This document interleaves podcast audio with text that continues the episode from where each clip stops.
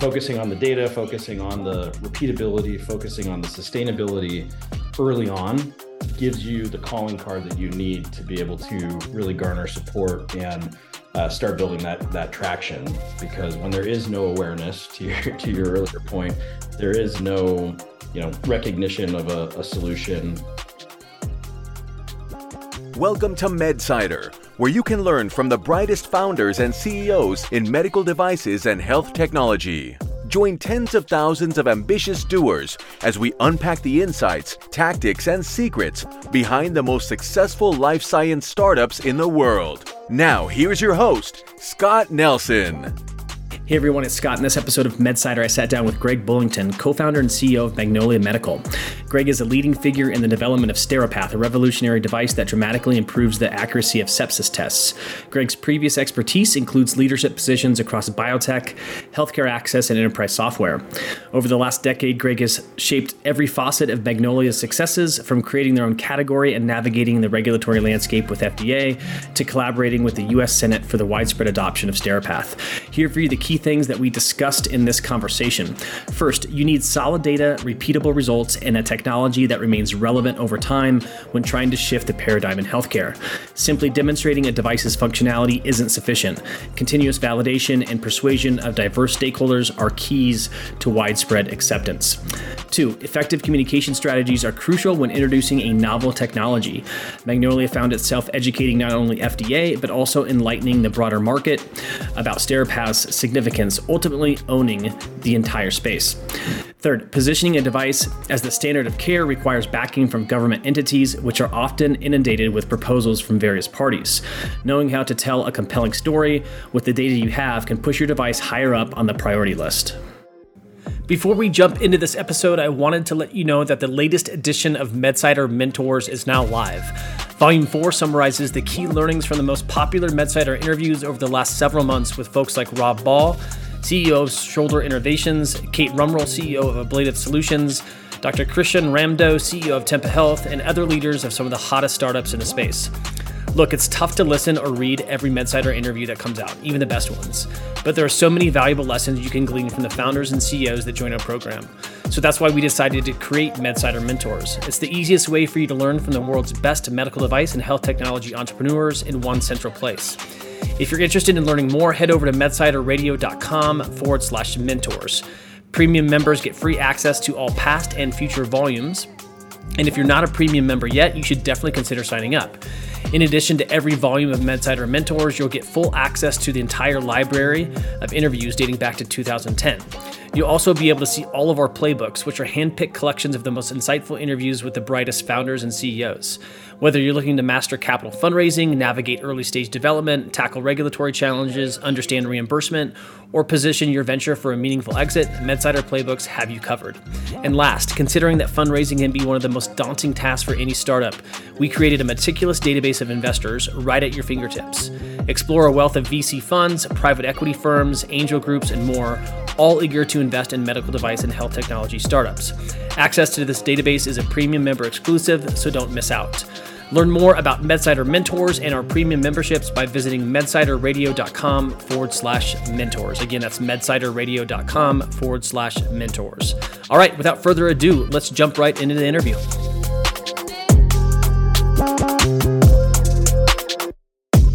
All right, Greg, welcome to MedSider. Appreciate you coming on. Thanks for having me, Scott. Yeah, looking forward to the conversation, especially with the uh, the, the shared Midwest uh, roots. You know, uh, uh, the only thing better would be you know doing this over you know corn of cob or uh, corn on the cob or something like that, right? So, uh, exactly.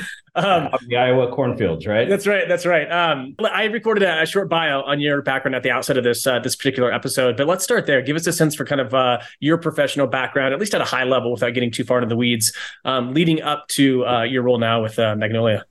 Uh, so I started my career in the strategy consulting industry, and uh, early on had some really neat opportunities to work on totally new, novel technologies. Uh, in particular, when active immunotherapy was a, a, totally new treatment modality in the world of oncology, uh, I had uh, a lot of exposure to that early on.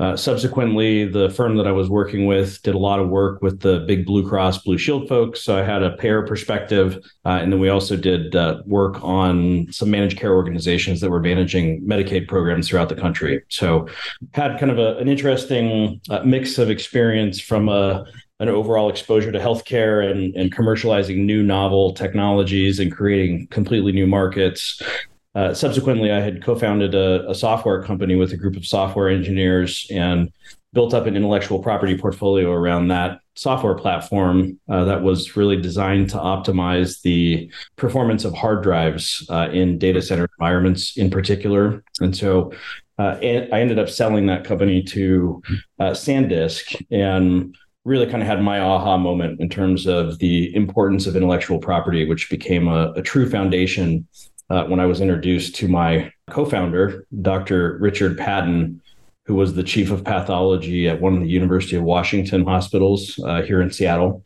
And uh, really, uh, the first time I met with him, he uh, pulled a, a, little bag of uh, goodies out of his drawer in his little office in the back of this huge clinical lab and dumped a bunch of needles and tubes and blood test uh, equipment out on his desk and started to explain this really significant problem uh, around the misdiagnosis of sepsis, which is the number one leading cause of death, costs, and readmissions in hospitals nationwide.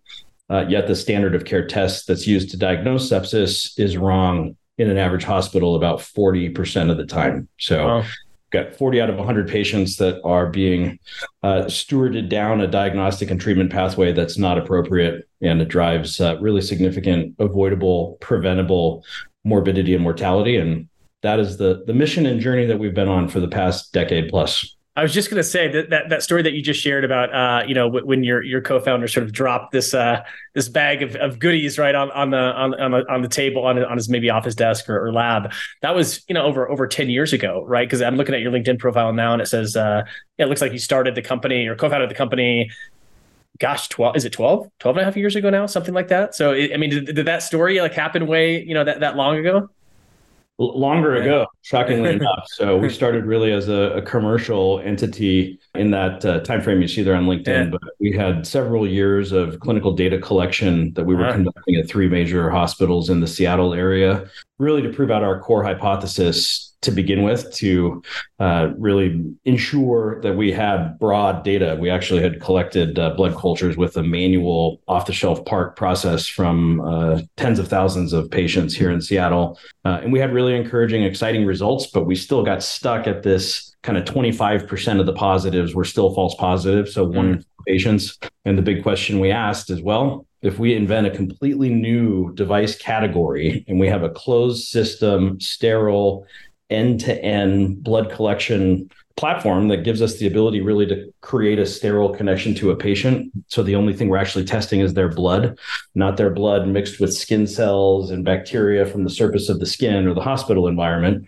How much better would the results be? that was the mm. big question. And so uh, we went through an exhaustive design process uh, that really fueled our intellectual property portfolio, which, as you know, is critical for an early stage medtech company. Yep. Uh, and ultimately, we had uh, three major independent clinical trials conducted. And the answer to our original question about how much better is our device than our manual process, uh, it turns out the device performed 10 times better. Mm. Wow. So 90% reductions uh, in one major clinical trial that was published just recently from Stanford University down in Palo Alto. Uh, over 11,000 patient sepsis tests were collected with our device platform with zero false positive results. So wow. we have demonstrated this is in fact a preventable error and that's led to a lot of our government affairs activities and otherwise that we can get into further as as helpful. Yeah, yeah, that's very helpful. So you've been at this uh, a while, but it sounds like you've developed quite the system and created a you know entire category around this uh, around this this technology.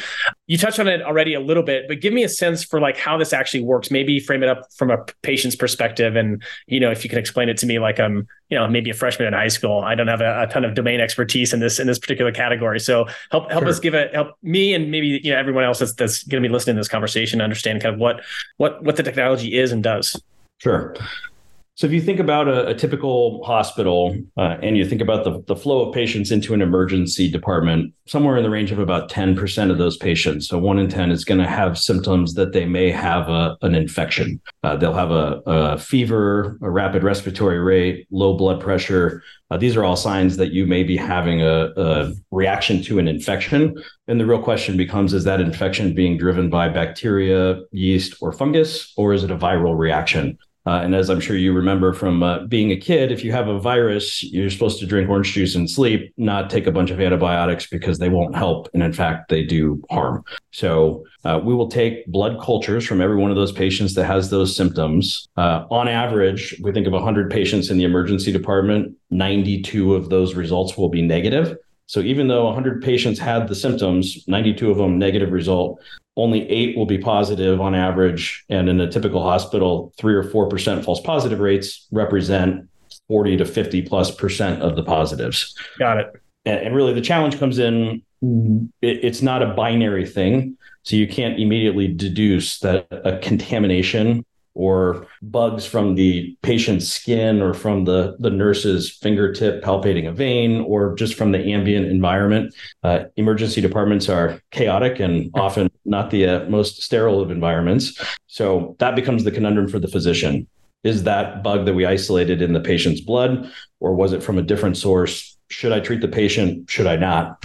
And as I mentioned earlier, this is the number one leading cause of death costs and 30 day readmissions. And so it's a really serious decision. And most often, uh, understandably, the physicians will take a, a, more proactive and defensive approach in, in treating the vast majority of those patients. Got it. Got it. I'm on your website right now. It's magnolia-medical.com. For those listening that don't get to the, the full write up on MedSider, definitely encourage you to check that out. Magnolia dash or hyphen medical.com. We'll link to it in the in the full uh the, the full summary piece. Um, but I'm I'm looking at Steripath, right? Which is I think that you know it, that's the core foundation that or the, the core technology that we're talking about. So you you guys this end to end system that you referenced earlier, that's to end in terms of collecting the blood and then and then sampling and, and and diagnosing. Then correct? Am I understanding that?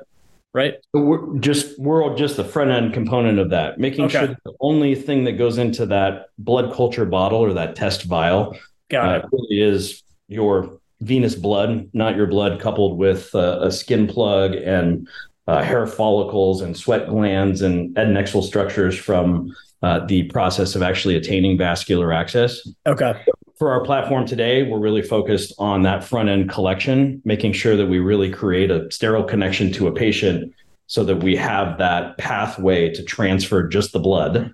Uh, that results in accurate tests from a, a, a, contamination standpoint.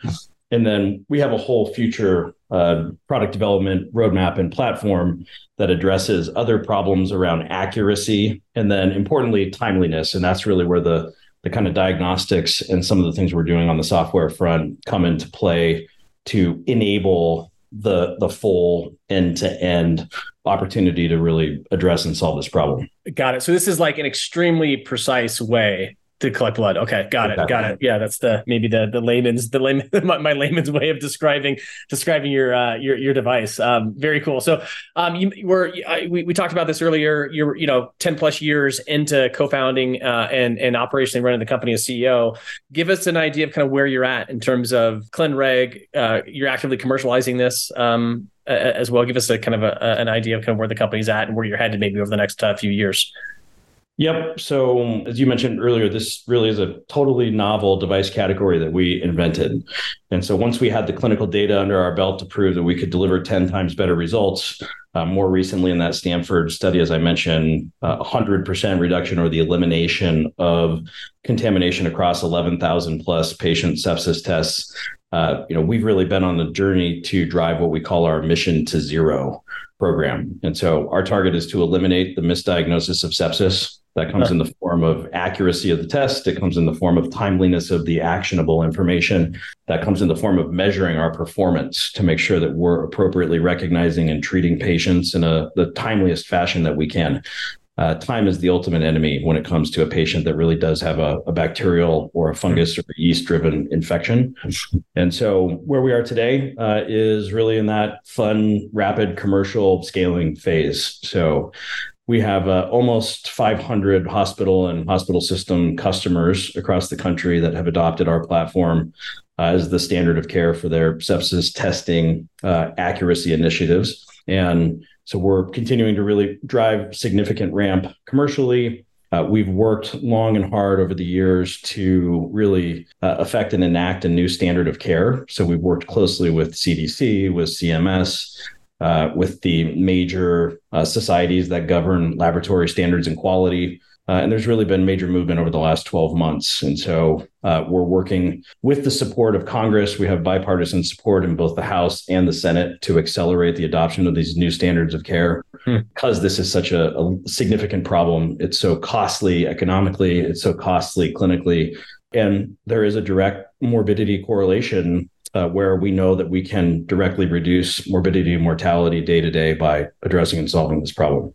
Got it. Um, yeah, sounds like you're at a, at a very fun and exciting, uh, you know, stage stage of the company, especially if you're working with, uh, you know, even the, the, the U.S. government in that sort of fashion, right? Really kind of pushing the pushing the envelope and, and pulling pulling all the levers. So, um, with that said, let's spend the next twenty to thirty minutes kind of going back in time and kind of covering uh, some of the key functions and phases, uh, you know, that that you know any life science startup typically goes through um, if they get to the point that you have, um, is you know, especially uh, uh especially for those uh, in in med tech. So I want to kind of focus in on Steripath Micro and maybe compare that to to Steripath, and you know, we'll we'll, talk a little bit um, and and really kind of more focusing more specifically on development and really what you've learned, kind of getting through alpha and beta on Steripath and then you know maybe how you're approaching it a little bit different with Steripath Micro, and and and maybe if you could frame up kind of your thoughts around this this this uh this topic. You know, if you if you were to coach up, you know, other entrepreneurs that are kind of going through alpha and beta development for the first time, you know, what are what are some of the key things that that you would recommend, you know, based on your your experiences developing your your novel technology? Well, to your point, if we re- rewind to the very beginning, you know, we had really compelling clinical data with a kind of clunky off the shelf parts cobbled together process. And we believed intuitively that we could get better results if we designed a mechanical closed system, sterile end to end system, but we didn't know. And at that point in time, there was no such thing as an initial specimen diversion device. There was no clinical data supporting how much better or more consistent the performance could be. And so uh, we really started off with a simple mandate that I would um, submit is something that any uh, medtech entrepreneur who's looking to develop a device uh, might think long and hard about. And that is, I kind of had three criteria that were the charge for the product development team. And I said, what we want is at least nine out of 10 times when we come into a hospital, we provide this new device, this new product. You know, we have to explain the rationale of why are we bringing a new product in? Why are we uh, making any modification to the way we've done something for decades past, there has to be a compelling reason. And obviously, the patient safety uh, and the hospital economic impacts are compelling on their own. But there's three things we want at least nine out of 10 nurses to say after they use our product, which is we want them to say, wow. We want them to say, thank you. And we want them to say, you made my job easier. And I think if uh, if folks keep those ideas and concepts in the forefront, I think that's a, a really uh, helpful starting point. You know, we had these signs plastered up all over the uh, product development lab, and uh, I know that uh, my team is tired of hearing me say that, but I, I haven't found any flaws in the logic yet, so I've yet to uh, yet to change that charge. Yeah. Uh, but to your question previously, so differences between Steripath and Steripath Micro. well, Steripath was a first of its kind technology. And so we took all the learnings from our manual process and obviously integrated that into the ultimate initial architecture that we chose. But we developed hundreds of different mechanical solutions around how we could solve these problems. Uh, and we integrated that all into our intellectual property portfolio, which was an important first step. And then, secondarily, like any technology company, so the name of our company is Magnolia Medical Technologies uh, for a reason, which is that we have that view and vision of the continuous opportunity to continue to improve, hmm. uh, just like the microchips or uh, or processors. Right? we started out with the 386, and you look at where the new Apple chips are today. Right? That there are those exponential opportunities to continue to drive improvement. So our SteriPath Micro product, which was uh, recently cleared by the FDA and has a, a, a unique uh, set of capabilities in terms of the design of the actual diversion capability, uh, as well as proprietary uh, needle technology. So we've partnered with Becton Dickinson uh, from a co-marketing and co-selling standpoint here in the U.S. Uh, and that also opened up an opportunity for us to integrate one of their uh, new and really important technologies that basically is a, a needle technology that allows for mm. higher blood flow rates, which helps to ensure you capture the appropriate volume of blood, which can help increase the sensitivity uh, of the blood culture test or help abate the risk of a false positive or false negative, rather. So the, the micro product is smaller, it's easier to use, it has a new technology in terms of how it diverts and sequesters that initial blood flow. And then it's also coupled with this new BD needle technology that helps uh, improve the uh, overall flow dynamics to try to optimize sensitivity. Uh, got it. That that um, I, I, want to circle back around to kind of your the, the first part of your answer around those three kind of those three responses that you're looking for, right? Um, I think it was wow, thank you, and you made my life easier, right, or something. I think I got those those correctly. That reminds me of um, of kind of the methodology that Jeff Bezos incorporated at Amazon, right? Where when they start a new product, and, and for those that aren't familiar, um, I think this was I don't, I don't know at what point he introduced this into into into Amazon, but um, when they when they when they're thinking about you know uh, uh, developing a product, they'll start with the end in mind, right? And that end is a press release, um, right. which basically is intended to capture sort of that response, right? That that you uh, those types of responses that that you mentioned, and it, it reminded me because I was just listening to this um this podcast the other day, uh, the Founders Podcast. I'm not sure if you've heard of it, but um, yep. uh, it, I think he was covering um the recent book of like what it's like working with or what it was like working with with uh, with Jeff Bezos. But anyway, anyway, uh, I've heard that I've heard that um, that framework or that that concept before, but it, it was a, it sort of as a good reminder. So it's interesting that you that you mentioned you know kind of starting with the response that you're looking for, and then kind of going back and that, that you using that as fuel to kind of develop the the uh, the end product. Yeah, hundred percent. And I think uh, you pointed out, you know, when you're trying to move quickly and you have limited capital, it, it's mm-hmm those are the hard trade-offs. Mm-hmm. and you know in my view you can't over invest in trying to get that direct end user uh, feedback and trying to have as many cycles as you can out in the field to collect that as opposed to making decisions in a vacuum around a conference room table uh, with a whiteboard. And you know those are, are typically uh, creates a lot of additional downstream challenges that you uh, would like to avoid. And i think those can largely be avoided with a high enough sample size of getting really direct candid feedback from the folks that will be using your product. Yeah, I love the simplicity. I, am a big fan of um, you know using threes, right? The rule the rule of three, and I love like just honing in that kind of that that end goal down to three key things that you're looking for, and then you know as you make certain desi- you know design uh, or product decisions, right? Keeping those front and center, right? Is this going to result in a uh, wow? Is this going to result in a thank you? Is this going to result in a this made my this my job or my life easier? You know, and so uh, I love I love that approach. Um, let, us talk a little bit about kind of the, the, the category you know, that you that you created. Um, I think you you refer to it is the acronym ISDT. Is it? Is it? Do I have that right? ISDD. The ISDT. The technique was our original uh, off the shelf parts manual process. Yep. That was the ISDT. So we had that. That's where we got the results down to about one and four. And then the ISDD was the major mechanical device category innovation that delivers 10 times better results than the ISDT, which is that manual process with off the shelf parts. Got it. Got it. So I mean, that's a huge challenge to take on, right? Is like you're creating you're creating a category. Uh, not only are you trying to develop and eventually, um, you know, get regulatory clearance for a product, but also commercialize it. But yet you're having to kind of take take that one step further and, and educate an entire market around this category that they don't maybe know entirely exists, or maybe they don't know how to describe it. And so, I mean, if you had to kind of narrow in on a, on a few key learnings, right, that you've picked on through picked up on through that process what are those? You know, if you had to kind of boil it down to a few, a couple things.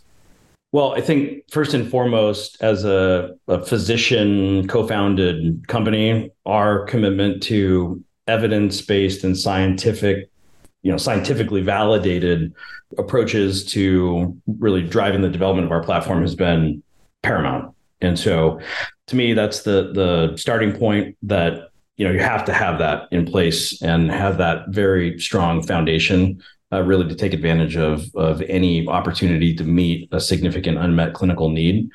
Uh, as I mentioned, we've really focused on this uh, mission to zero program, and our goal really is zero uh, in terms of eliminating misdiagnoses of sepsis. And so it's a journey and a pathway to get there. Obviously, as I mentioned, you know there are uh, many legs to the stool, but I think that having the data foundation that we have gave us a unique opportunity to really collaborate with a lot of the key opinion leaders.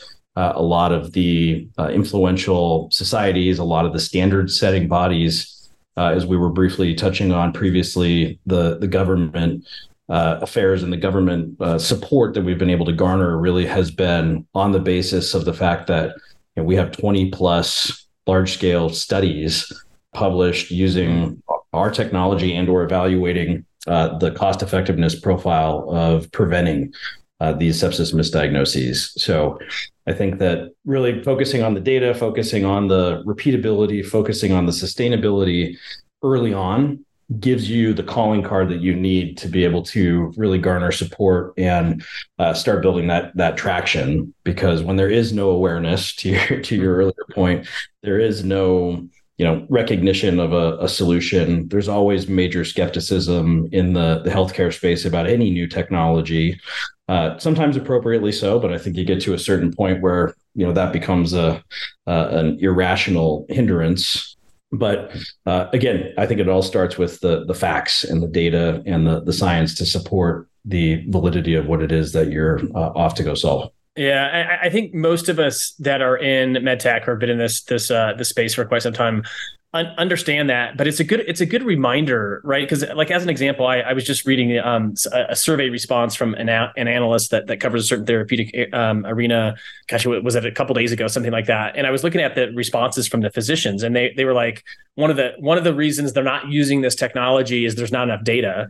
Yep. Or they they're not convinced, and I'm like really like there's a ton of data on this on this particular product but it, but it was like a reminder of like you can never really stop Hey everyone, let's take a quick break to catch you up on Fastwave Medical, the company I co founded and lead as CEO. We're developing multiple intravascular lithotripsy systems, or IVL for short, for a market size of over $10 billion. So you may remember the exclusive round of capital I told you we were going to carve out for Fastwave insiders in the cardiovascular space.